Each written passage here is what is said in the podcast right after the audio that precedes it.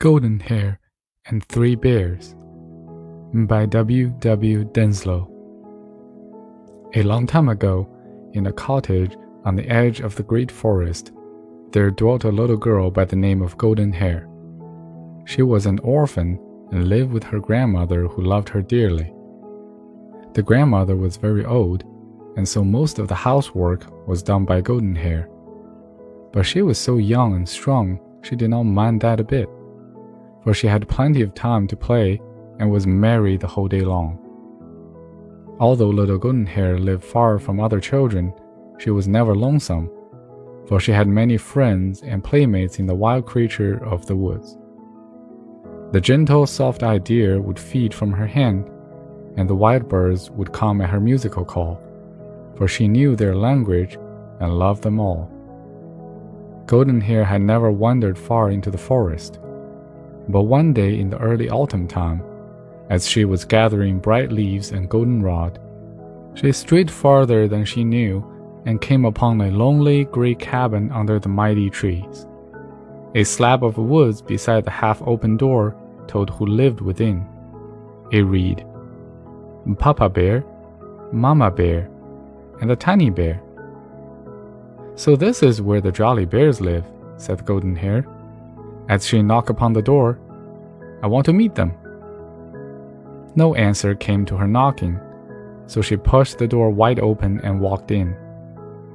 It was a most disorderly house, but a bright fire burned on the hearth, over which hung a big black kettle of bubbling soup, while on the table nearby were three yellow bowls of different sizes. A big bowl for Papa Bear, a medium-sized bowl for Mama Bear, and a little bowl for the Tiny Bear, said Golden Hair. "That soup smells good," she went on to say, "but my, what an untidy house. I'll put the place to rights while I'm waiting for the bear to come home." So she went to work to sweep and dust, soon had the room in order. Then she went into the bedroom and made up all three beds, the big one for Papa Bear, the medium-sized one for Mama Bear, and the little one for the Tiny Bear. She bustled and had everything as neat as a pin when in bounced the three jolly bears. For a moment, the bears stood speechless, with wide-open eyes staring at Golden Hair, who stood like a ray of sunshine in the dusky room. Then they burst into loud laughter and made her welcome to their home. When they saw how nice and clean it was, they thanked her heartily and invited her to share their dinner, for the soup was now ready and they were all hungry. Golden Hair spent the rest of the day with the three jolly bears, playing high spy and many new games which the bear taught her. When the afternoon sun was sinking in the west, the little girl said she must be getting home, for her grandma would be anxious about her. The three bears would not let her go alone, so they all set off together through the twilight woods, a merry company.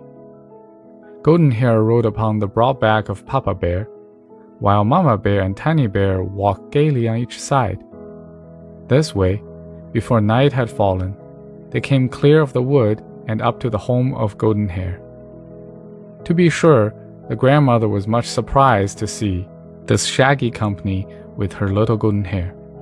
But when she saw how jolly they all are, how handy they were in helping Golden Hair get his supper, she was delighted to have them stay and gave them welcome. Papa Bear split the wood, brought it in, and built a fire. Mama Bear got the tea kettle and filled it with water and was carried from the well by the Tiny Bear.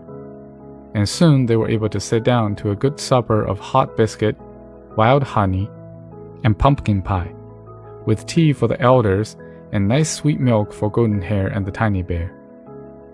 The grandmother liked the three bears so well that the bears were so delighted with the comfort of home that they all decided to live together for the general good. Papa Bear would do the chores and stand guard over the house at night. Mama Bear would do the housework under the direction of the Golden Hair, while the Tiny Bear would wait upon Grandma and run errands for the household. And so it came about the three bears moved their three bowls and their three beds to the home of Golden Hair and her grandmother, the very next day, and from all accounts they were happily ever after.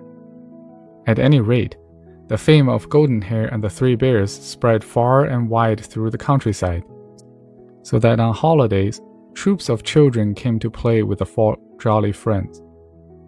The good-natured bears were always anxious to please the children. They would get up games, and under the greatwood trees in the summer, and merry sports upon the icy lake or snow pails in the winter. They did their best to make life for all one glad round of joy.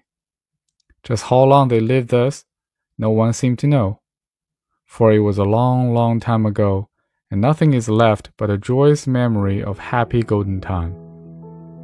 The End.